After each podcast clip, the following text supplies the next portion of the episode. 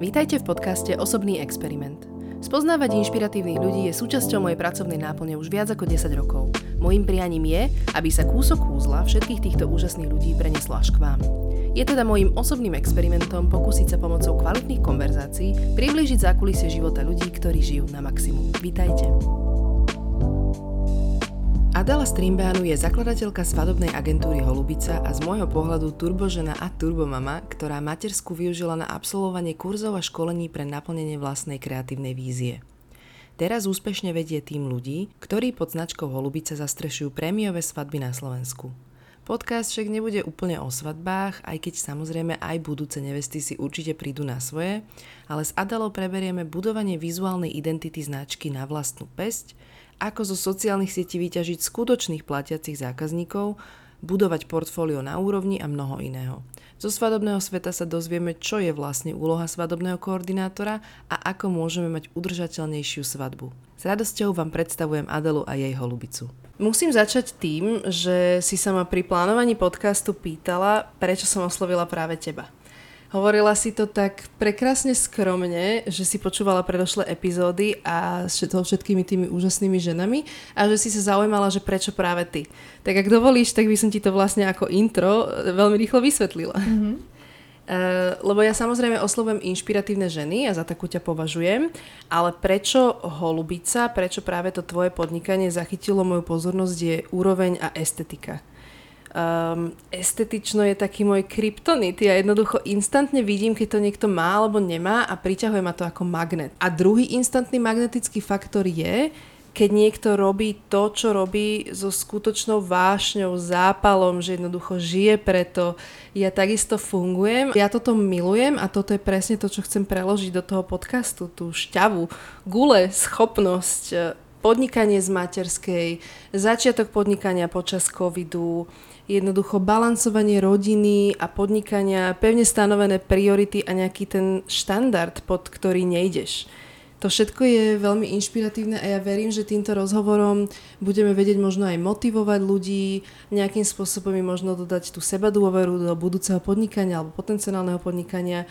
A v neposlednom rade sa budeme samozrejme venovať oblasti tvojho podnikania, a síce svadbám ale milí poslucháči, ak sa zrovna nevydávate alebo nemáte záujem o tematiku svadeb, tak nezúfajte, pretože samozrejme klasická téma toho podcastu je to zákulisie tej výnimočnej osoby a toho, ako žiť život naplno.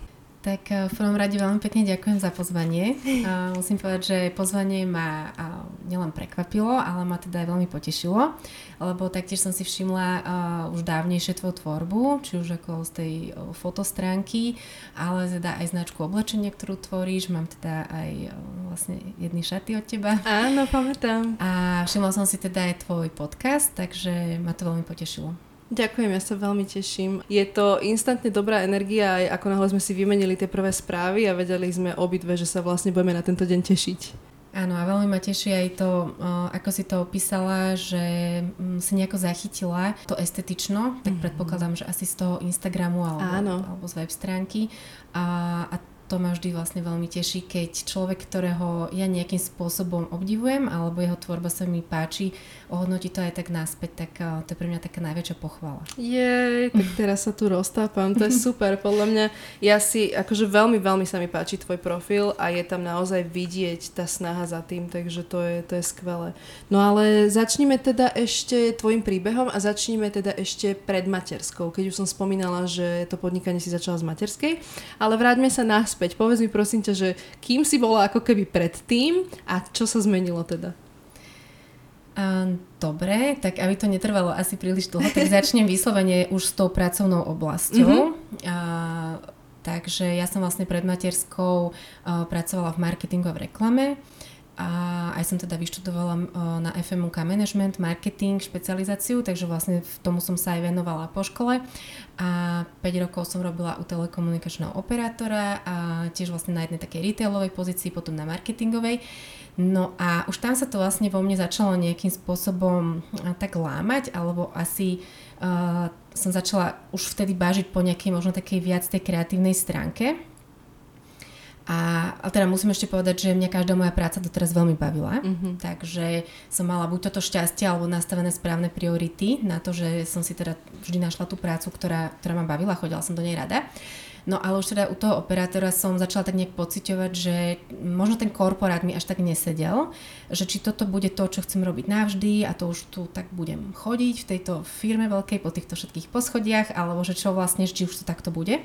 Tak ja už vlastne tam som sa rozhodla, že dám výpoveď a išla som vlastne na 2,5 mesiaca do Kanady. Som sa len tak povedala, že OK, tak chcem si nájsť možno nejakú takú inú prácu, lepšiu prácu, tak um, som tak nejak identifikovala, že, že si musím zlepšiť angličtinu. Nehovorím, že som ju mala dovtedy zlu, ale uh, veľmi som ju v tom období nepoužívala, tak som si povedala, že dobre, tak ja pôjdem do Kanady na kurz Business English a, a vlastne uh, potom si vlastne nájdem novú prácu. No, takže som aj tam išla, tam máme vlastne rodinu, u nich som vlastne bývala a keď som sa vrátila, tak som si hľadala novú prácu a hľadala som si ju opäť teda v marketingu, v reklame a našla som si prácu v reklamke jednej vlastne z takých najväčších o, slovenských reklamiek, kde som robila account manažerku. A vlastne už keď som išla aj na pohovor do tej reklamky, tak som bola taká, že už som sa niekde ešte okor, okrok bližšie priblížila k tej kreatívnej takej práci, tak mm-hmm. tam som mhm. sa cítila už vlastne veľmi, veľmi dobre v tom prostredí. A, a tam som zostala vlastne dva roky, no a potom som odtiaľ išla na na materskú dovolenku. Áno, a tam si spomínala, že na materskej sa trocha zmenilo tvoje uvažovanie, že si si nebola istá vlastne, že či sa chceš do toho istého kolotoča vrátiť, lebo mm-hmm. ja teda tiež viem, že tieto pozície v reklamných agentúrach sú vlastne 24 hodín denne, 7 dní v týždni. Áno. Áno, tak uh, bol to taký prirodzený vývoj v mojom uvažovaní.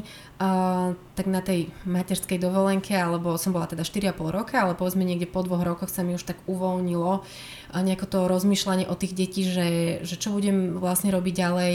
Uh, z tej reklamky ma volali niekoľkokrát uh, naspäť, ale tak som to pochopila, že to nebude možné s dvoma deťmi a aj keby som mala pomôcť za nejaké full-time babky, jednoducho bolo by to nereálne, možno aj nezodpovedné voči tomu mm-hmm. zamestnávateľovi.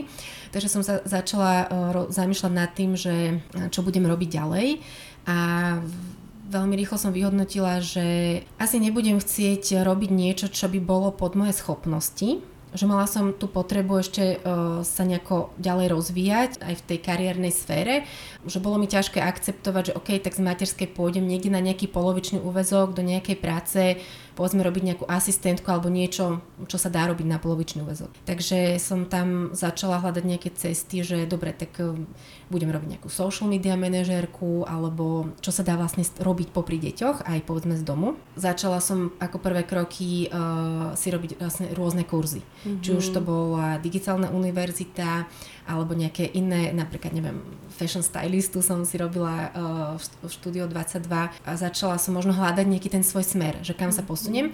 A nehľadala som úplne nie, niekde, že z nejakej uh, mimosfére, skôr by som to povedala, že som sa um, tak ako nejakú takú nadstavbu toho, čo som už robila. Vlastne v tých predchádzajúcich prácach alebo v tom marketingu ale to je tá sranda, že si vlastne človek, ja si to teda neuvedomil, lebo ja ešte deti nemám a neviem si úplne predstaviť potom, ako vlastne budem zvládať to, že ja asi ako fotograf, keďže dajme tomu obsluhujem tie e-shopy každý mesiac, že ja buď, ja buď teda prídem o tú klientelu, že ma budú musieť nahradiť, alebo že neviem si predstaviť, vlastne bude tam musieť nastať nejaká zmena a že všetky ženy na nejakých kreatívnych pozíciách riešia toto, možno to korporátne zamestnanie je k tomu možno nejakým spôsobom zhojovejšie na ten part-time, uh-huh. ale mhm. že tam to naplnenie teda nie je, že, uh-huh. že, že musí človek uvažovať, že čo s tým, to je, uh-huh. ale to je asi téma sama o sebe obrovská. Áno, áno, viem, čo myslíš.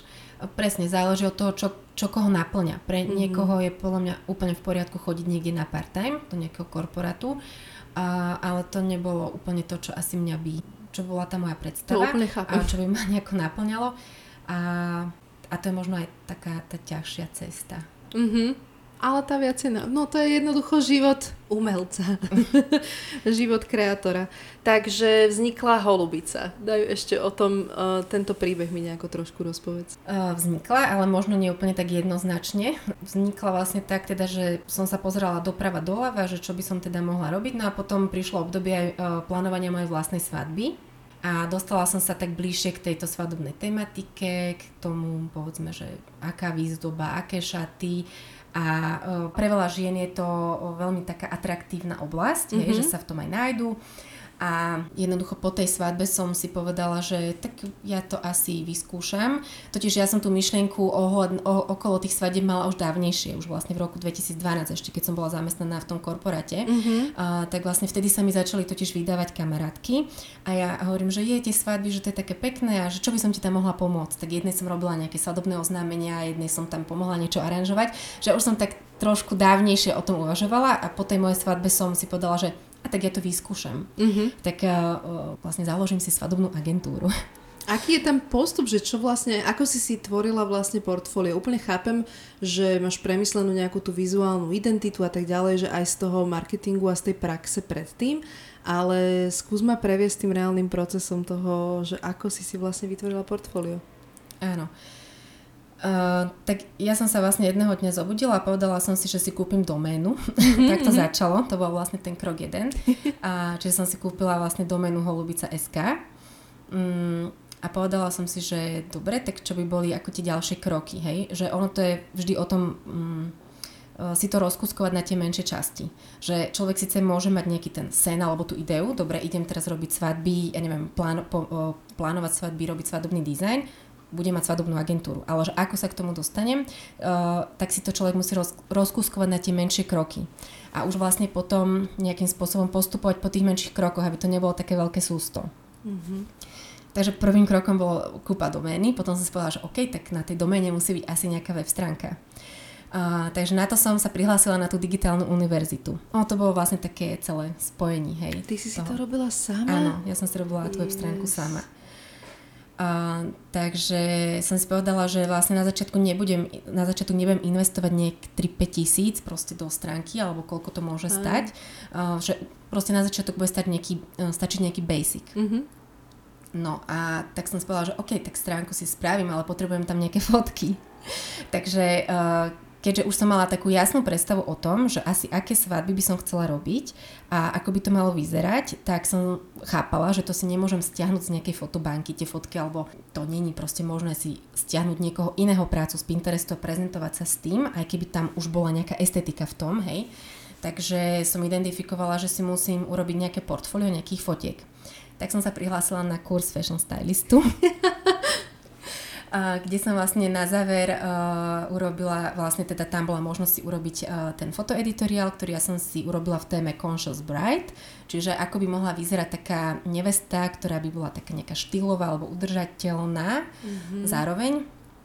A vlastne vzniklo z toho 5 fotiek, ktoré som si použila vlastne na ten web. A toto som robila vlastne celý rok 2019 a pripravovala som sa vlastne na to, že tak OK, tak asi v roku 2020 na začiatku roka si spustím, uh, spustím ten web a to bude taký začiatok vlastne teda tej agentúry. Ty si úplne učebnicový príklad z toho urob si sám vlastne, uh, na všetko áno. si si absolvovala kurz, aby si si to vedela obslúžiť sama. To je výborné. Uh, možno, že to není dobrý postup pre každého, lebo zase určite je dobre využívať služby profesionálov. Um, ale tým, že asi už som robila v tej marketingovo-reklamnej oblasti, to pre mňa nebolo až také um, také ťažké alebo až také úplne mimo toho, čo som vedela robiť. Tak asi ťa to aj zaujímalo, lebo ja napríklad mohla by si mi zaplatiť akýkoľvek kurz a ja si v živote nebudem robiť účtovníctvo. Jednoducho to je niečo, čo ide úplne mimo mňa a nikdy by Áno. som na taký kurz ani nešla. Takže veci, ktoré ja takisto fungujem, že väčšinu vecí sa snažím si obsluhovať sama, ale to je tým, že mňa baví neuveriteľné množstvo tých vecí. Ale teda účtovníctvo to nikdy nebolo. Áno, tak e, to, to, toto už je asi z tej kreatívnej oblasti, to chápem nechápem, to by som ani ja nevedela. No. Ale myslím si, že mám okrem toho, že mám teda nejakú tú kreatívnu časť alebo taký ten vizuálny nejaký svet, a, tak uh, myslím si, že mám aj technické schopnosti, čiže čo si aj vymyslím, tak si vieme zrealizovať. A, že mám takú ako keby kombináciu tých, um, tých schopností, takže som si vlastne vedela aj sama spraviť napríklad teda tú stránku. To je mega. To som ja, vidíš, to som ja nerobila. Dobre, a ako si sa potom teda dostala k prvým svadbám? Ešte, ešte teraz spomeniem toľko, uh, že keď som mala tie fotky uh, z toho editoriálu Conscious Bright, tak okrem toho, že som si ich dala na web stránku, uh, tak som ich vlastne ponúkla časopisu Svadba, čo je jediný taký časopis na Slovensku, ktorý sa zaoberá touto svadobnou tematikou. Nemala som predtým tam akékoľvek nejaké kontakty, jednoducho som napísala, našla som si, kto je šéf-redaktorka, napísala som tam, ponúkla som jej to, že mám teda takéto fotky, hovoria o tom, že povedzme, ako si vybrať udržateľné svadobné šaty, alebo čo to obnáša, alebo ako to môže vyzerať. Mám k tomu um, akože takúto ideu tieto fotky, takže keď chcete, tak to môžete uverejniť ako nejaký editoriál. A ona, že ako editoriál nie, alebo že to už majú, ale že rada som mňou urobí rozhovor na tú tému. Mm. Takže okrem toho, že som si spustila web, tak som mala uh, takéto uverejnenie alebo takýto mediálny výstup v tom časopise Svadba v tom januári, čiže to bol taký launch tej holubice. No a potom, uh, ako sa to hovorí, že fake it until you make it, mm-hmm. tak samozrejme na začiatku, keď nemá človek za sebou nejaké portfólio svadieb, tak uh, veľmi ťažko sa hľadajú tí prví klienti, hej. Mm-hmm. Uh, ono to môže si človek napísať na stránku, že neviem, koordinácia svadby, plánovanie svadby, svadobná výzdoba. Uh, ale je to také, akože je to o tej potom veľkej dôvere tých prvých klientov, aby nedá sa tým klientom klamať, hej, ale nikto tak nepoložil nikdy tak priamo otázku, že a my sme koľká tá vaša svadba. Áno, že áno, nebolo to by to, mi nenapadlo sa pýtať. Nebolo to pre nich ako podstatné, že možno im stačilo to, že, že videli tú estetiku alebo nejaký ten vkus, alebo aj textovo, ako som to tam mala poňaté, im to sadlo. Tak ono aj na tom stretnutí, keď ty jednoducho vieš, o čom hovoríš, že ty tú, ten, tú svoju časť tej konzultácie, keď vieš obslúžiť, mne by vôbec nenapadlo sa opýtať, že a ako dlho sa tomuto už venujete? Áno, áno. Takže ten prvý rok bol o tom, že mi proste jedno, jedného dňa zavolala uh, veľmi milá osoba mm-hmm. a že dobrý deň, že mne sa veľmi páči vaša stránka a tak my teraz hľadáme koordinátorku a hľadáme si výzdobu a že, že by som sa teda s nimi nestretla. No. Takže to bola moja prvá svadba. Perfektné. Čiže nebolo to ani o tom, že robila som nejaké svadby uh, nejakým kamarátkam alebo, alebo tak, ale vyslovene už cez tú moju prezentáciu, ktorá bola, že to niekomu sadlo. Si ma už našla vlastne tá prvá klientka. No a potom uh, sa to začalo šíriť aj cez tie uh, editoriály. Samozrejme, ja som chápala, že jedna svadba by nebude stačiť ani jeden eh, nejaký teda editoriál s, vlastne s nevestou, tak som uh, si začala robiť nejaké kontakty a robila som si vlastne ďalšie také svadobné editoriály a to naplňalo postupne to portfólio. Čiže bola to nejaká investícia na mojej strane, aj finančná, aj časová.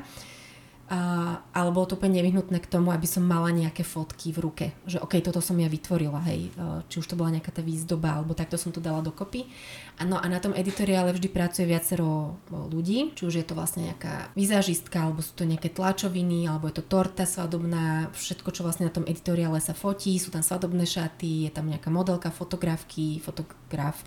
A títo ľudia dostanú tie fotky taktiež do portfólia a potom sa to za, a vlastne sa to šíri ako keby na tom Instagrame. Takže tak som to robila. Toto chcem veľmi vyzdvihnúť a pochváliť, pretože nie každý, kto začína, si to uvedomuje, že, tu, že toto je možné a naozaj to portfólio je kľúčové, čo ja v podstate trávim celý život uh, tým, že vysvetľujem ľuďom dôležitosť fotografií. Ale už teda teraz ani nie, keďže aj ja mám to portfólio, ktoré hovorí samo za seba. Len keď ste v štádiu, že si to portfólio potrebujete budovať, tak takisto je možné nájsť ľudí, ktorí si rovnako ako vy portfólio ešte stále budujú. Áno. A je možné, aj keď teda tam treba dávať pozor napríklad aj na tú kvalitu, že pokiaľ si niekto buduje to portfólio, ešte stále to možno nemusí byť na profesionálnej úrovni a spoločne sa dostávate na tú úroveň, ale alebo ak chcete urýchliť proces, tak si zaplatíte služby profesionála, aby to naozaj že vyzeralo. Ale Uh, veľa, veľa kreatívnych uh, pozícií a veľa začínajúcich biznisov musí rátať naozaj s tým, že bude dlho produkovať veci aj zadarmo, že to mm-hmm. je mhm. súčasťou toho portfólia a myslím si, že dnes niekedy sa mi zdá, že tí ľudia chcú tento krok ako keby preskočiť, že majú pocit, mm-hmm. že sa dá všetko rýchlo a hneď. Mm-hmm. Áno, tam si povedala takú tú dobrú myšlienku, že um, samozrejme asi ťažko pôjdem za, neviem, vymyslím si, že som stylistka začínajúca a ťažko pôjdem za nejakým fotografom, ktorý robí v nejakom uznávanom časopise a poviem mu, že tak ja si chcem vybudovať portfólio, prosím ťa, nešiel by si mi to nafotiť, tak taký fotograf to povedzme už nepotrebuje, jedne, že by tam za tým bol nejaký super koncept alebo niečo také mega kreatívne. A, ale presne nájsť si niekoho, kto tiež možno začína, alebo chce si budovať to portfólio a spojiť sa takto. Také vlastne spojenia, že človek na to nemusí byť úplne sám a potom to má taký ten synergický efekt a aj to šírenie po tých sociálnych sieťach. A teda, že to je, všetci to robíme do toho portfólia vlastne zadarmo. Hej? Áno.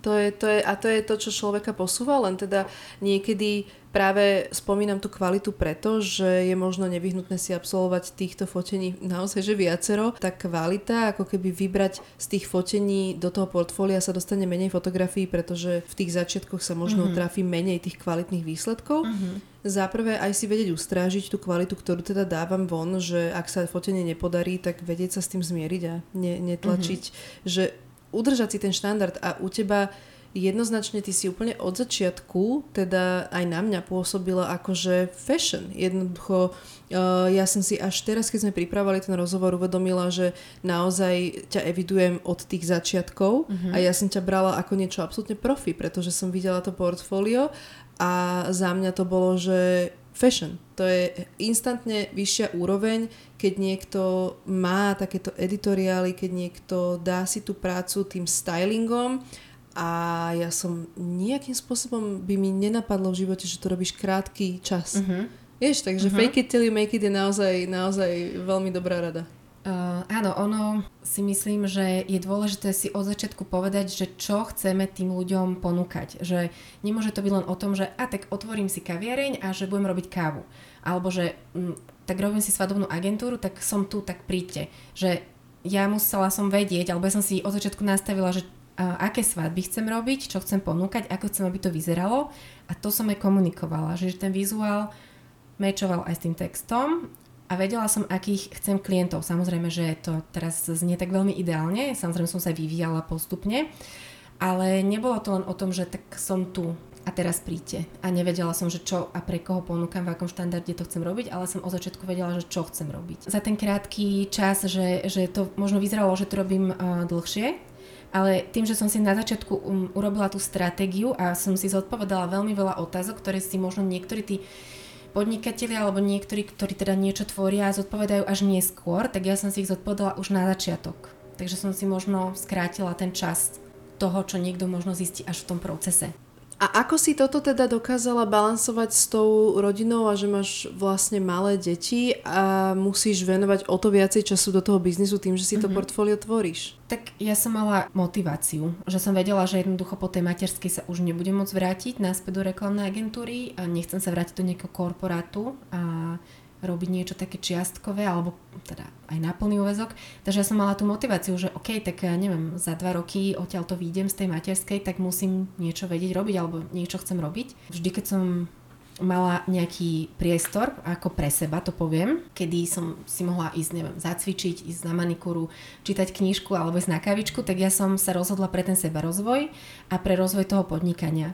Takže nerozhodla som sa relaxovať, ale rozhodla som sa ísť sa ďalej rozvíjať a pracovať a makať na tom podnikaní. Ja teda ešte na materskej nie som, takže to neviem posúdiť, ale mám e, veľa kamarátok na materskej mm-hmm. a presne je úplne tak, ako sme sa bavili ešte mimo nahrávania, že nikdy nevieš odhadnúť, ako to na teba teda zapôsobí nakoniec. Že či budeš chcieť vôbec pracovať, či budeš chcieť ostať doma s tými mm-hmm. deťmi, že nikdy nevieš dopredu a treba sa jednoducho nechať viesť. Ale čo by si teda možno poradila ženám, ktoré majú v sebe nejaký ten podnikateľský gén a túžia niečo začať. Presne, možno učiť si tie priority. A že keď, je, keď som veľmi silne motivovaná ísť a niečo tvoriť a niečo robiť, tak uh, nájsť si na to ten čas popri tých deťoch. Uh, jednoducho ale aj si priznať, že nemôžem že ten deň má naozaj iba 24 hodín a nemôžem sa aj starať o tú rodinu, aj, aj relaxovať, alebo tak samozrejme dá sa to aj skombinovať, teraz sa to ne, nemusíme to brať úplne čierno-bielo, a, ale jednoducho keď mám už len pár hodín denne na, na niečo pre seba, tak sa musím rozhodnúť, či to využijem na relax, alebo na upratovanie alebo uh, na seba rozvoj. A samozrejme je úplne v poriadku, že akúkoľvek cestu si vyberiem. Ako teda vyzerá tvoj pracovný režim, lebo hlavne v oblasti svadeb si viem predstaviť, že to máš naplánované tak rok dopredu. Uh-huh. Áno, uh, toto je typ práce, kedy sa to naozaj plánuje dopredu, keďže svadby uh, sa riešia rok dopredu, niekedy rok a pol, niekedy pol roka. Týždni, kedy mám svadbu, tak presne viem, čo robím ktorý deň, na to, aby sme tú svadbu vyprodukovali. Uh-huh. Čak, takže viem presne, čo robím v pondelok. Tam sa povedzme, že uzatvára nejaká harmonogram svadby, uzatvárajú sa, neviem, tlačoviny, uh, menu a tak ďalej. A v útorok sa napríklad objednávajú kvety, komunikujem s dodávateľmi celý ten harmonogram a tak sa doľadujú nejaké detaily. Stredy, stredy mám také voľnejšie, že tam sa vlastne napríklad viem stretnúť aj s novými klientami alebo viem si dať nejaké online cally uh, s klientami, ktorých svadbu plánujeme povedzme neskôr v danom roku. A štvrtok, piatok je taký najhektickejší, tam už sa vlastne pripravujú uh, kvety, tam vlastne nám prídu kvety v balíkoch, to sa musí načistiť, robíme aranžmany a čo najväčšiu predprípravu na to, aby sme v sobotu za tých pár hodín to všetko vlastne tam vedeli nainštalovať a odkoordinovať. No, takže sobota to už je deň svadby, ten deň mám ináč úplne najradšej zo všetkého, z celého Áno. toho procesu, aj z celého toho procesu plánovania. Lebo už vlastne zúročíš to ovocie tej ťažkej práce, alebo, Áno. lebo ja som si, mm-hmm. na, mne prvé čo napadlo je, že to je stresujúce, ale vlastne keď mm-hmm. si to spomenula tú prípravu, tak asi je to vlastne také. Áno. A to je to kľúčové na tom, že my už sme mm-hmm. tak pripravení a ja už som vlastne tak pripravená na to s tými klientami, uh, že všetko sme si prešli, takže ja sa v ten deň v princípe usmievam mne, mňa to teší, ako oni sa tešia. A niekedy za mňou prídu aj niektorí svadobní hostia, že to a aká, aká vy ste kľudná, že aké to tu je super zorganizované, lebo ono to nie je také, že ja tam prídem a že tak ja som tu a mám dve ruky a dve nohy, ale ja už, už viem, už máme všetko dohodnuté, ja vlastne v ten deň plnohodnotne zastupujem toho klienta, mm. takže keď sú aj nejaké otázky, tak ide to na mňa a vlastne ten klient už naozaj nemusí nič riešiť. Takže ten deň z toho týždňa si naozaj že úplne užívam a, a tí klienti vlastne pochopia, aj uh, keď ten proces nie je vždy jednoduchý, že akú to má hodnotu tá služba, či už to plánovanie svadby, alebo teda ten ich vysnívaný dizajn, že tie služby profesionálne vlastne majú, majú zmysel mm-hmm. a, a oni sú potom po väčšine teda šťastní. A, to si podľa mňa úplne inak užiješ, keď nemusíš ty byť uh, bodom toho stresu, že každý za tebou vlastne chodí, že a čo máme robiť, a čo máme robiť, a čo Hej. máme robiť. Áno, áno, a to je presne to dôležité povedať, že čo je ten koordinátor, lebo možno niekto si myslí, že koordinátor je presne nejaká osoba, ktorá tam príde a v ten deň tam len niečo pomáha, že uh, keď je nejaká otázka, tak ten koordinátor ide za nevestou a opýta sa jej, uh, alebo ide za ňou urobiť to rozhodnutie, hej, že tak povedz mi, ako to chceš. Ten koordinátor je človek, ktorý už plnohodnotne vie ako to ten klient chce, že my to vlastne rok dopredu celé rozoberáme a ja už presne viem, ako to ona chce, takže už nikto nemusí za nevestou. Už môže prísť za mňou a ja mu to poviem. To je úžasné. A to je tá služba toho planera a toho koordinátora, že to, vtedy to má zmysel. Tým, že riešiš tie svadby rok dopredu uh-huh. a tie nevesty s tebou neustále komunikujú, tak máš pravdepodobne rozbehnutú komunikáciu s mnohými ľuďmi. Uh-huh. A to si treba tiež nejakým spôsobom vedieť ukorigovať. Uh-huh. Ja toto napríklad pre mňa, mne to veľmi narúša pracovný režim, pokiaľ je odo mňa očakávané, že budem súčasťou nejakých instantných grupčetov alebo uh-huh. niečo, kde vlastne uh-huh. človek premyšľa ako píše a to je za mňa smrť proste môjho času, pretože dá sa to uložiť si v hlave a poslať e-mailom a nejakým spôsobom uh-huh. nestrácať čas. A viem, čo myslíš a uh, na, na toto, áno, je pravda, že každá tá svadba obsahuje strašne veľa detailov, alebo prechádzam si veľmi veľa detailami. A uh, samozrejme to sa niekde musí zbierať, všetky tie informácie, takže na to využívam uh, aplikácie Google, tam je všetko a je to všetko zadarmo. Uh, Google má vlastne Google Sheets, Google Docs, uh, Google Drive, uh, Google Kalendár, Google Task, uh, Tasks, takže uh, to je vlastne všetko, čo máme postavené v mobile, mám to v poči- počítači, hej, ako to je všetko online a to využívam na, na tú organizáciu tej práce. Čo, takže čokoľvek mne nevesta pošlo do mailu, tak ja si to zaznačujem vlastne do tých Google Sheets. Každá nevesta má svoj uh, vlastne ten svoj súbor, a ktorý si online zdieľame a máme tam nejaký to-do list alebo harmonogram, takže ona keď mi pošle niečo, čo sa týka harmonogramu, tak ja to tam vlastne hneď napíšem, až potom považujem treba ten mail za vybavený. Uh-huh. A takýmto spôsobom uh, si to vieme veľmi rýchlo otvoriť, pozrieť a uh, nestratia sa mi vlastne tie detaily, ktoré mi píšu. O to sú naozaj také úplne drobnosti, ale potom v ten deň by sa to ukázalo, že ale veď ja som vám to písala, že, že to takto chcem a takže to naozaj uh, si musím dať veľký pozor, aby som to tam všetko pozaznačovala. Áno. A potom si píšem veľa aj klasicky na papier, ako nejaké mm-hmm. to-do listy a odškrkávam si. A potom ešte na to plánovanie svadieb využívam jeden systém, ktorý by som chcela spomenúť, volá sa to, že IL Planner a to je taká americká platforma, ktorá je vyslovene vyvinutá na plánovanie svadieb a eventov kde sa dá vlastne pre každý event alebo svadbu vytvoriť vlastný profil, do ktorého, dosta- do ktorého mám prístup ja aj ten klient. A má to vlastne rôzne záložky, kde sa dajú teda tvoriť guest listy, moodboardy, je tam to-do list, je tam kalendár, je tam vlastne layout, kde sa dajú urobiť vlastne zasadacie poriadky, a v tom guest liste sa dá zaznačiť, že kto má aké jedlo, aký host, aké má nejaké povedzme intolerancie, mm-hmm. kde sedí, aby to aj ten catering vedel vyservírovať. A tento systém som vlastne už objavila na začiatku hneď v roku 2020, keď som začínala, tento Isle Planner. Aj som si zaplatila trial, a len on, on je pomerne akože nákladný, on stojí asi 60 dolárov mesačne. Čiže je to naozaj taký profesionálny tool, aby väčšie organizácie mali v tom poriadok, ale je to asi asi, ako mať malú asistentku, nie? Áno, ako takéto niečo už uh, je, pod, um, keď to už robíte naozaj na profi úrovni a viete si to už aj dovoliť, tento systém, tak uh, je to niečo veľmi, veľmi napomocné.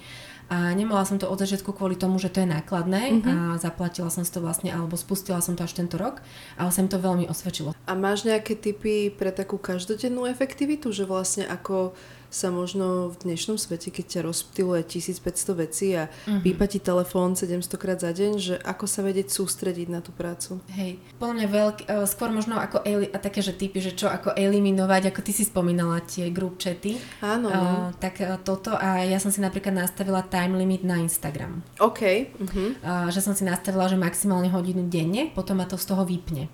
Samozrejme, tak môžem si to zrušiť, môžem, že zruším si ten limit e, v ten daný deň, keď potrebujem, a, ale nastavila som si napríklad toto, lebo ja keď som si to tak potom spätne možno nejako uvedomila, že mm, koľko na tom času strávim. Jednak pridávaním môjho kontentu, ale aj scrollovaním, či už po nejakých iných svadobných profiloch, že som si pozerala, že uh, nejaké inšpirácie a tak ďalej, že to je naozaj veľký, veľký uberač toho času. A to, toto si napríklad už limitujem. Aj to, ale je potrebné mať prítomnosť. Pokiaľ ty chceš mať efektívnu prítomnosť na tých sociálnych sieťach, tak ty musíš mať urobený aj ten prieskum, ale dá sa v tom totálne zamotať.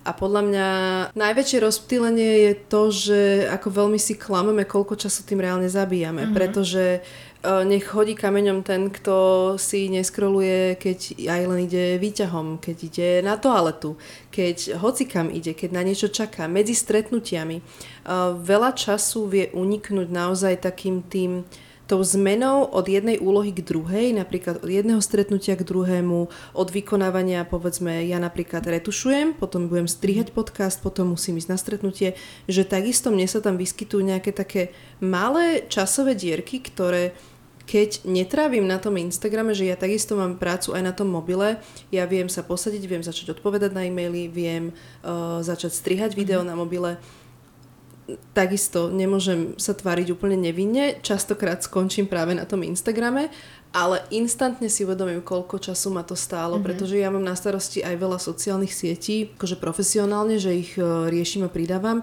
pokiaľ to nemám pripravené dopredu a nemám jasne určený systém, strávim tým naozaj že raz toľko mm-hmm. a to mhm. sa potom ani neoplatí, že ten čas je drahší.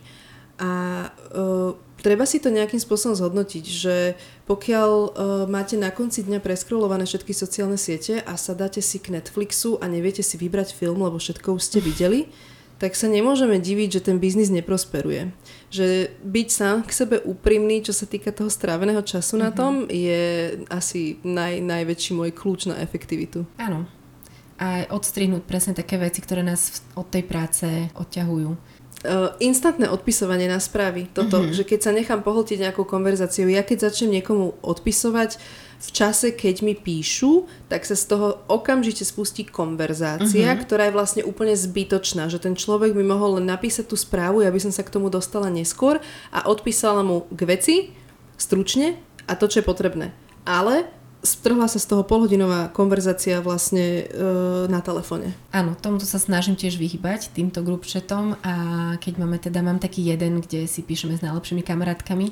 A tak e, my si aj samozrejme všetko odpustíme, aj keby tam niekto dlho neodpisoval, ale mám to proste niekedy tak, že vidím, že tam píšu, že tam je konverzácia, ale nemôžem sa do nej zapojiť proste vidím to, ale musím to vypnúť a akože nemôžem tam odpovedať, lebo by som stratila s tým možno aj hodinu, hej, takže. Čas beží, že ja mne najviac funguje reálne sa posadiť k tomu, že idem, teraz mám 3 hodiny na to, aby som odovzdala tento projekt mm-hmm. a idem. A viem, že potom, ok, budem potrebať mm-hmm. prestávku, tak sa idem prejsť a počas toho, ako sa idem prejsť, mám na zozname, že týmto ľuďom musím odpísať, zavolať a robím to mm-hmm. reálne za chôdze. Mm-hmm. Takže uh, sú vie mať človek podľa mňa systém a existuje strašne veľa aj aplikácií a rôznych systémov, že človek si aj vie vygoogliť rôzne e, spôsoby efektivity. Mm-hmm. Každému čo najviac vyhovuje, ale všetko vie narúšať práve presne taký tento Áno, dávať si aj možno tie deadliny, čo ty si povedala, že tak mám teraz 3 hodiny na to, aby som toto odovzdala a až potom pôjdem na tú prechádzku, tak ja to mám zase také, že OK, ja o 16. deň pre deti, tak ja dovtedy musím spraviť toto, takže mňa zase tlačí aj e, tá druhá rola, ktorú ešte mám. Mm-hmm, deadline je môj najlepší kamarát. So, nik, nik, nikdy nie som tak produktívna, ako keď mám deadline. Keď si plánovala teda tú vlastnú svadbu, uh-huh. tak čo si spozorovala v tej oblasti, že čo ti chýbalo, čo si vlastne ty vložila do toho svojho biznisu, čo uh-huh. tu mhm. nebolo? Uh, tak možno to tak iba zjednoduším. Uh, vkusné svadby a také tie fashion svadby, uh, také s takým tým zahraničným vibom uh-huh. a to mi tu chýbalo, lebo aj myslím, že aj dodnes, keď sa povie slovo, neviem, že svadobná agentúra, tak si niekto predstaví nejaké také tie návleky na tie stoličky s tými mašlami. A, takže vlastne opak toho mi tu chýbal. No, ja som vlastne uh, začala s nejakými takými kľúčovými, povedzme, hodnotami, uh, mm. keď som začala robiť svadby. A jednou z nich bola tá udržateľnosť a myslím si, že tá ide v ruka v ruke s kvalitou. Určitý je taký nejaký minimalizmus, ale ten minimalizmus nemusí byť vnímaný ako, že tam bude málo veci na tej svadbe, alebo že to bude nejaké veľmi jednoduché, ale ten minimalizmus môže byť aj v materiáloch, štruktúrach, v tom, ako sa veci zladia mm-hmm. spolu. A čo presne to znamená udržateľná svadba? Že čo si tam viem predstaviť pod tým? Uh-huh. A dobre, tak čo ja si predstavím pod tou udržateľnou svadbou? Uh, je to, povedzme, t- nejaký taký prístup k tomu, ako si to, ako si to zorganizujem. Je to teda predsa len jeden deň, je to samozrejme veľmi dôležitý deň a samozrejme aj ja sa snažím o to, aby to bol nezabudnutelný deň pre tých klientov. A, ale uh, nemusíme na ňo úplne ako vyplitvať nejaké obrovské množstvo prostriedkov v zmysle na, akože na jedno použitie. Hej? Uh-huh. Takže keď aj uvažujem o nejakých veciach, ktoré si na tú svadbu kúpim, napríklad na seba, hej, tak uh, nemusia to byť topánky vyslovene určené na svadbu. Nemusia to byť nejaké také biele um, svadobné topánky, môžu to byť nejaké topánky. Ja som už napríklad si dala topánky na svoju vlastnú svadbu, ktoré som už mala v šatníku. Mm-hmm. Uh, už boli aj rozchodené, že to bola tá výhoda a mám ich aj dodnes, hej, takže uh, není to nevyhnutné mať nové svadobné topánky. Môžem si kúpiť nejaké sandálky, ktoré ďalej využijem, alebo ok, môžu byť to aj nejaké luxusné topánky, ale viem, že chodím na plesy, tak ich využijem aj ďalej, hej. A tak tiež to môže byť pri obleku alebo pri nejakých doplnkoch, keď si kupujem, že aby sa to, čo kupujem na tú svadbu, využilo aj ďalej, alebo už použijem niečo, čo už mám, Mm-hmm. Takže to je napríklad, čo sa týka časti toho oblečenia alebo toho svadobného outfitu. A potom, čo sa týka uh, napríklad jedla a pitia, tam sa zvykne veľmi plýtvať. Uh, takže ja už aj keď uh, pomáham klientom plánovať svadby, tak uh, mám nejaké také odporúčania, ako sa vyhnúť plýtvaniu s tým mm-hmm. jedlom. Uh, hlavne teda svadobné maminy alebo klienti sa boja, aby bolo dosť jedla. Len je to predsa len jeden deň a začína to niekedy o druhej, o tretej a koľko dokáže človek zjesť medzi druhou a dvanastou hej, za ten deň. Áno. A, takže toho jedla je väčšinou veľmi veľa a netreba sa báť ho mať menej. Čiže o, tí hostia nedokážu zjesť 5 koláčov na hlavu, ešte aj svadobnú tortu, ešte dve večere, tak mám jednoducho nejaké také um, odporúčania, ako toto zredukovať, hej, že poviem, stačia 2-3 koláčiky na osobu, keď svadobnú tortu, tak povedzme nemusí byť na plný počet tých hostí, nemusíme mať 60 e, porcií keď mám 60 hostí, ale povedzme 40, hej, lebo to sa jednoducho nezie, niekto si nedá. Uh-huh. Uh, takže takéto rôzne, rôzne odporúčania. Potom uh, napríklad pri voľbe floristu alebo svadobnej agentúry, alebo teda toho kvetinového dizajnu na svadbu, uh, niekto si možno povie, že tak ja si to spravím sám a kúpim si, neviem, 15 vázičiek a kúpim si teda nejaké kvietky a urobím si tú výzdobu sám, a, tak myslím si, že tá udržateľnosť je aj v tom, že uh, využijem služby profesionála. Nie, niekto, kto už má ten inventár a mi ho tam donesie, není to niečo, čo mi zostane po tej svadbe a aj takéto uvažovanie, že kúpim si a spravím si to sám, a, tak mi potom tie kvietky zostanú, hej, lebo sa kúpujú kvety v balíkoch a ja možno na tie vázičky, keďže nemám žiadne skúsenosti, využijem z toho balíku len kúsok, hej. Uh, takže aj takéto veci. Aj potom si treba uh, nájsť floristu, ktorý uh, treba ako my aranžujeme kvety ekologicky, že nepoužívame tú zelenú floristickú penu, robíme to všetko vlastne do pletiva, do takých floristických ješkov. To ja som bez teba vôbec nevedela, že tá pena nie je ekologická, že nikdy mi to mm-hmm. ne, ani len som nad tým nepremýšľala. Víš, to je, to je taká tá nevedomosť a mm. presne som potom vďačná aj za ľudí ako si ty a za tento podcast a všeobecne, že vždy zistím niečo nové. Mm-hmm tak to není žiadna novinka, že by som tu niečo vynašla. Vlastne vo svete už sú takéto tendencie. Aj e, všetci takí tí moderní floristi. Ináč paradoxne som si všimla, že keď niekto tú penu nepoužíva, ako nejaký taký, ja neviem, floristi z Londýna alebo tak v rôznych kútoch sveta, tak majú prirodzene aj taký ten viac vzdušný štýl e, pri tom aranžovaní mm-hmm. a je, pôsobí to tak prírodnejšie. Mm-hmm. A, Takže išlo to asi aj v ruka v ruke s tou estetikou, že som chcela vytvárať nejaké také vzdušnejšie veci, ale ja som tú penu vlastne nikdy nepoužívala. My napriek tomu, že vieme, že to pletivá sa to robí oveľa ťažšie, tak to robíme. Robíme to tak, lebo je to taká nejaká tá moja hodnota moja zásada a, mm-hmm. a v tomto som taká tvrdohlava, no, že... Ale to je mega, to je proste tak, ty si tá zmena, ktorú chceš vidieť, vieš, že tak ako mm-hmm. sa hovorí. Uh, takže ty musíš zároveň viesť tým ľudí a na tej svadbe to musíš šlapať ako hodinky. Uh-huh. Ako teda fungujete ako tým vlastne? Uh-huh. A zaujíma ma aj to, že aké je to viesť tým ľudí v rámci takýchto možno uh, stresujúcich dní. Uh-huh. Uh, tak musím povedať, že toto je za mňa úplne najťažšia vec, akú riešim. Uh-huh. Um, paradoxne ani nie, že komunikácia s klientami alebo to čo, to, čo tvoríme, ale riadi ten tým. V tom som úplne nováčik a uh, to ma aj tak prefackalo trochu, uh-huh. že to není také jednoduché. Na to som si nerobila žiadne školenia ani nič, takže som bola taká hodina do vody. A musím povedať, že sa vlastne učím zabehu.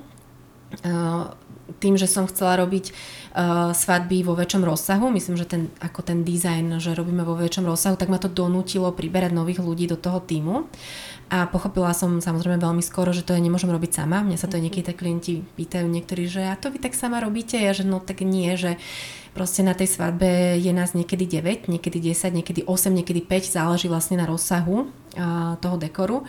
Uh, ale pochopila som veľmi skoro, že to nemôžem robiť sama. Takže potrebujem na to tým ľudí. No a toto je vlastne na tomto ťažké, že uh, ja viem, ako to chcem, aby to vyzeralo. Uh, viem, čo kde má byť, ale im to odkomunikovať vždy, aby uh, vedeli, ako keby tá, to delegovanie a to spolahnutie sa na to. Ja ťa v tomto úplne chápem. Ale uh, že vlastne ja by som si to najradšej robila všetko sama, ale to proste nie je možné a je to hlúposť, hej. No, takže uh, kľúčom je podľa mňa to, že má, mať tých stálych ľudí, um, identifikovať v tom týme uh, tie role, že kto je na čo dobrý, to už vlastne viem, uh, alebo som to prirodzene s tými dievčatami si s tým prešla, že viem, že kto sa na čo super hodí, kto je, komu čo najviac ide.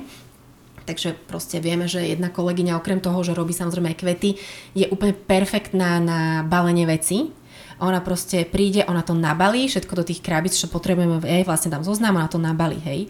A, Takže to som vlastne vždy najradšej, keď to robí treba ona. Potom mám identifikované, že ok, tieto baby robia najlepšie kvety. Takže ich dávam robiť ako kvetinové inštalácie, lebo už sa viem spolahnúť na to, že to bude, že to bude fajn. Potom sú zase baby, ktoré sú super na dekor stolov, takže to mám takto vlastne podelené. A Čiže využívať vlastne ako keby stále uh, schopnosť, najlepšie schopnosti tých ľudí na to, čo, na to, čo potrebujem. Že proste nedám urobiť uh, nejaké babe kvety, keď viem, že až není až tak v tom dobrá. Lebo nebol by to potom v konečnom dôsledku ten dobrý výsledok. Čiže už viem, že na koho sa môžem v akom smere uh, spolahnuť. Na tej svadbe jednoducho už to máme podelené. Už vieme, kto kde na akej tej stanici bude. A ono sa to potom aj opakuje, ako keby na tých svadbách. Ale teda je to stále, že vlastne musíš byť tou šéfkou ako v ktoromkoľvek inom biznise, že mm-hmm. predsa len máš na starosti ten tým ľudí, takže to obdivujem, veľmi to obdivujem. Ja som mala to šťastie, keď to tak môžem povedať, a, že mne sa všetky moje dievčatá prihlásili sami mm-hmm. na základe Instagramu. Vidíš? Portfólio. Portfólio vyhráva všetko. Uh, že ich vlastne pritiahlo to, že uh, im sa to vlastne páčilo, to, čo tvorím a chceli toho byť súčasťou. A mne to vlastne pritiahlo tých správnych ľudí. Ale to máš asi prirodzene vyfiltrované aj vlastne tým, takou možno stratégiou, eh, ktorú si mi spomínala mm-hmm. tiež mimo nahrávania. Ono, tá rodina ovplyvnila tvoje podnikanie tak, že si nemohla robiť veľa svadieb a mm-hmm. musela si sa teda sústrediť na menší počet svadieb, ktoré boli možno lepšie odmenené. Že naozaj aj tým, že si mala to fashion portfólio, mm-hmm. si si vedela ako keby vyfiltrovať tú klientelu. Vedela by si to nejako zhodnotiť, že čo sa tam udialo, čo by si vedela teda poradiť ľuďom, ktorí by si tiež chceli vyfiltrovať svoju klientelu? Uh-huh. Áno, tak um, to je úplne, úplne kľúčová vec pri zakladaní akéhokoľvek podnikania, že my musíme vedieť, um, pre akú cieľovú uh, skupinu ideme niečo tvoriť. Uh, to nemôže byť len tak, že uh, idem robiť svadby uh, a idem robiť, um, ale aké svadby a pre aké nevesty. Um, to neznamená, že vlastne svadba je nejaká jedna oblasť, že všetci chcú všetko rovnaké. Uh, takže ako si to nastaviť? No vedieť, čo ponúkam a pre koho to musím vedieť najprv ja a musím to vedieť komunikovať, až potom si ma nájdu tí správni klienti. Uh, že to je úplne kľúčové.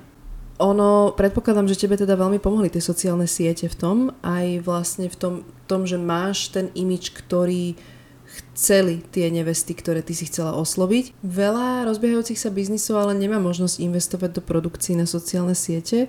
Ja sa teda vždy pýtam ľudí, ktorí majú veľmi pekne spracovaný svoj mm-hmm. content, a ako im ovplyvnilo biznis to, čo vybudovali. Nech možno zdôrazním pre ostatných, ako veľmi podstatné to je. Lebo to bolo podľa mňa veľkou súčasťou vlastne toho, že tie nevesty na teba reagovali teda. Mm-hmm. Uh, áno, tak ja si myslím, um, že ten, uh, ten Instagram, uh, keď je správne vlastne spracovaný, tak presne naho- napovie tej estetike.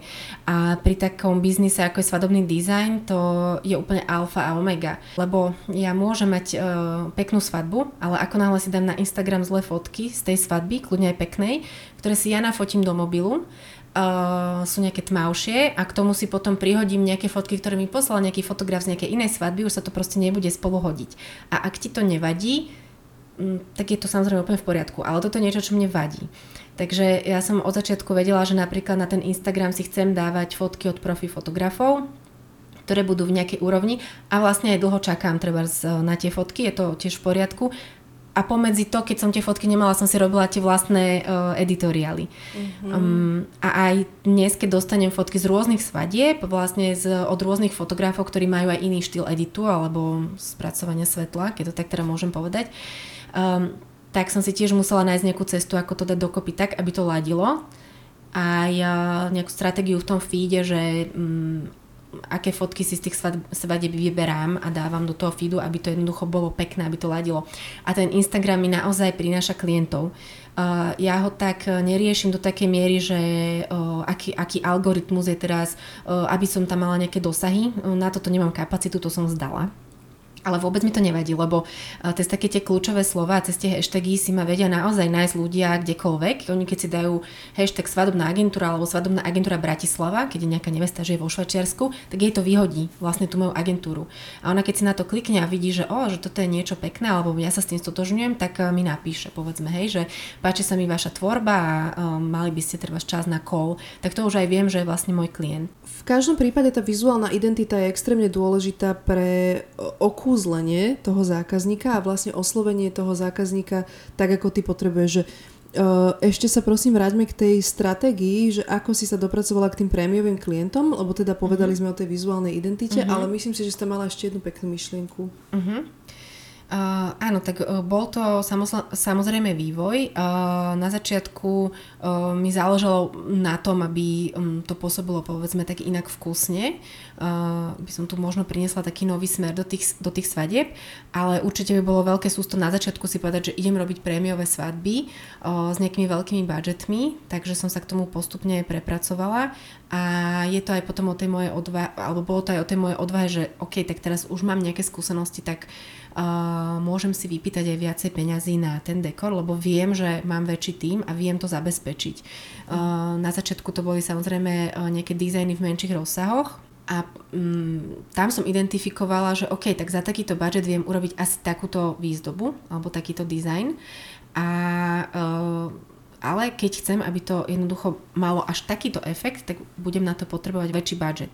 Čiže ešte to tak dovysvetlím príkladom, že ja môžem urobiť ten najkrajší moodboard, uh, klient to zobere, uh, je to, urobíme najkrajšie kvetinové aranžmany, len prinesieme to vlastne do priestoru, ktorý uh, dáva vlastne nejaké vlastné obrusy, ktoré sú také tie klasické cateringové obrusy s tými sukňami bielými a ja toto všetko položím vlastne napríklad na ten obrus. A jednoducho, keď sa na to už potom pozriem, či už cez ten mobil, alebo cez ten foťák, alebo už to tam vidíme naživo, jednoducho vyzerá to hrozne. Uh-huh. Takže som pochopila, že OK, tak asi aké svadby chceme robiť, alebo aké svadby chcem robiť, uh, aj skrz toto, že uh, už tvoríme uh, také komplexnejšie svadobné koncepty, kde uh, nie, nie je to len o tých kvetinových uh, výzdobách, uh, je to aj o prepojení jednotlivých tých prvkov toho dizajnu. Uh, musí, ta, musí tam byť nejaký proste iný obrus, kvalitný príbor. Povedzme, že robíme inštalácie v rámci toho priestoru, že pracujeme nielen so stolom, ale aj s priestorom alebo rôzne také kvetinové slavobrány uh, väčšieho rozmeru, takže tam sme sa postupne prepracovali a ono to vlastne potom ide aj ruk, v ruka v ruke s tým počtom tých svadieb, lebo vy keď to chcete robiť do takého uh, veľkého detailu, uh, tak tie svadieb proste musí byť menej. Čiže tento rok máme 18 svadieb, myslím si, že veľmi, veľmi krásnych, ale budúci rok by som chcela mať tak okolo 10 svadieb, aby boli, Iha, uh-huh. aby boli ešte prepracovanejšie tie koncepty. Tak aké máš teda plán, aké sú plány pre Holubicu na budúci rok? Uh, na budúci rok, uh, budúci rok by som chcela mať povedzme tých 10 svadieb a uvidíme teda, ako to vyjde, lebo nie je ťažké povedať áno, ale povedať nie. Mm-hmm. keď, sa vám, keď vy si dáte povedzme nejaký limit svadieb na rok, ale začnú sa vám ešte do, hlásiť aj v priebehu toho roka nejakí ďalší klienti, ktorí by boli super a chceli by ste ich zobrať, len už máte tam nejaký ten limit, že viacej nezoberiem, takže to je ťažké ustať. Ale tento rok sa mi to veľmi oplatilo a budúci rok by som chcela mať tých 10 svadieb aj kvôli tomu, že by som uh, sa chcela venovať ďalšiemu rozvoju toho podnikania, mm-hmm. uh, lebo v tom, ako tvoríme a venujeme sa tým klientom, nestíham sa venovať rozvoju toho podnikania. V každom prípade ja už len z tohto rozhovoru a z toho, čo, o, ako ťa sledujem vlastne tých pár rokov, uh, predpokladám, že môžem úplne zodpovedne prehlásiť, že to bude určite super mm-hmm. a že to bude určite vkusné a na výbornej úrovni. My tu máme vo zvyku odmeňovať našich poslucháčov na záver epizódy, ak ste sa teda dopracovali počúvaním až sem. Mm-hmm. Um, len teda, um, keďže nemáme vlastne aký produkt ponúknuť, ale možno by sme vedeli ponúknuť niečo o mnoho hodnotnejšie, ak si ochotná, teda, že možno konzultáciu s tebou. Mm-hmm. Áno, veľmi rada. Uh, myslím, že by uh, to mohlo byť hodnotné pre niekoho, kto si plánuje uh, práve svadbu, či už tento rok ešte alebo budúci. Takže viem ponúknuť dvojhodinovú konzultáciu, kde sa ma teda nevesta môže spýtať na čokoľvek, čo povedzme aktuálne rieši pri plánovaní svadby, ale môžeme teda ponúknuť alebo v rámci tej konzultácie povedať nejaké moje tipy, ako si efektívne naplánovať tú svadbu, čomu, čomu sa napríklad vyhnúť, čo zaradiť do programu, ako si vytvoriť ten harmonogram, tak aby ten deň uh, išiel bezproblémovo a tiež uh, vlastne povedzme nejaké typy, ako si vytvoriť ten, uh, alebo nájsť ten svoj svadobný štýl.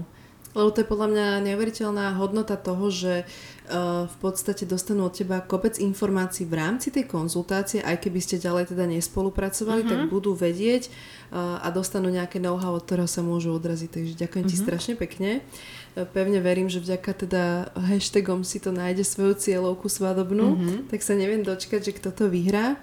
A ja by som sa ťa možno na záver opýtala, čo sa tiež teda snažím pýtať väčšiny inšpiratívnych ľudí, že čo ti teda dáva šťavu do života, že kde čerpáš tú energiu mm-hmm. byť tak energická?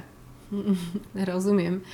Um, nejaký taký vnútorný, mm, nejaká taká vnútorná potreba asi takého toho nejakého seba vyjadrenia. A ja mám teda jedna z mojich najlepších kamaratiek, je jedna slovenská herečka aj sme sa o tom teda bavili, um, že vlastne prečo, je niekto, prečo niekto je herec, že čo ho vlastne k tomu vedie. Tak je to asi len tá forma toho, toho seba vyjadrenia alebo tej potreby vlastne sa kreatívne um, realizovať. Mm-hmm. Takže niekto to pretaví do spevu, niekto do herectva, niekto do malby a ja to mám povedzme v tvorbe toho, toho svadobného dizajnu. Je to krásne. Je to krásne a ja to budem ďalej sledovať. Ďakujem ti strašne pekne, že si si našla na mňa čas. Veľmi mm-hmm. sa mhm. teším z tohto rozhovoru a myslím si, že to má šancu inšpirovať mno, mnoho ľudí, nielen nielen mamičky, nielen uh, svadobné podnikateľky, ale všeobecne, že ten prístup a ten drive a tá efektivita v rámci akéhokoľvek podnikania je strašne dôležitá a to z teba momentálne ako keby čerpám. Takže mm-hmm. veľmi sa teším a budem to asi aplikovať ďalej aj ja. Tak ďakujem veľmi pekne ešte raz za pozvanie. Aj pre mňa to bolo tiež inšpiratívne sa s tebou rozprávať. Aj e, vlastne takisto, že sa snažíš e, robiť e, niečo, čo tu povedzme ešte nie je, alebo tiež sa nejakým spôsobom posúvať ďalej, tak to je tiež inšpiratívne. Ďakujem krásne.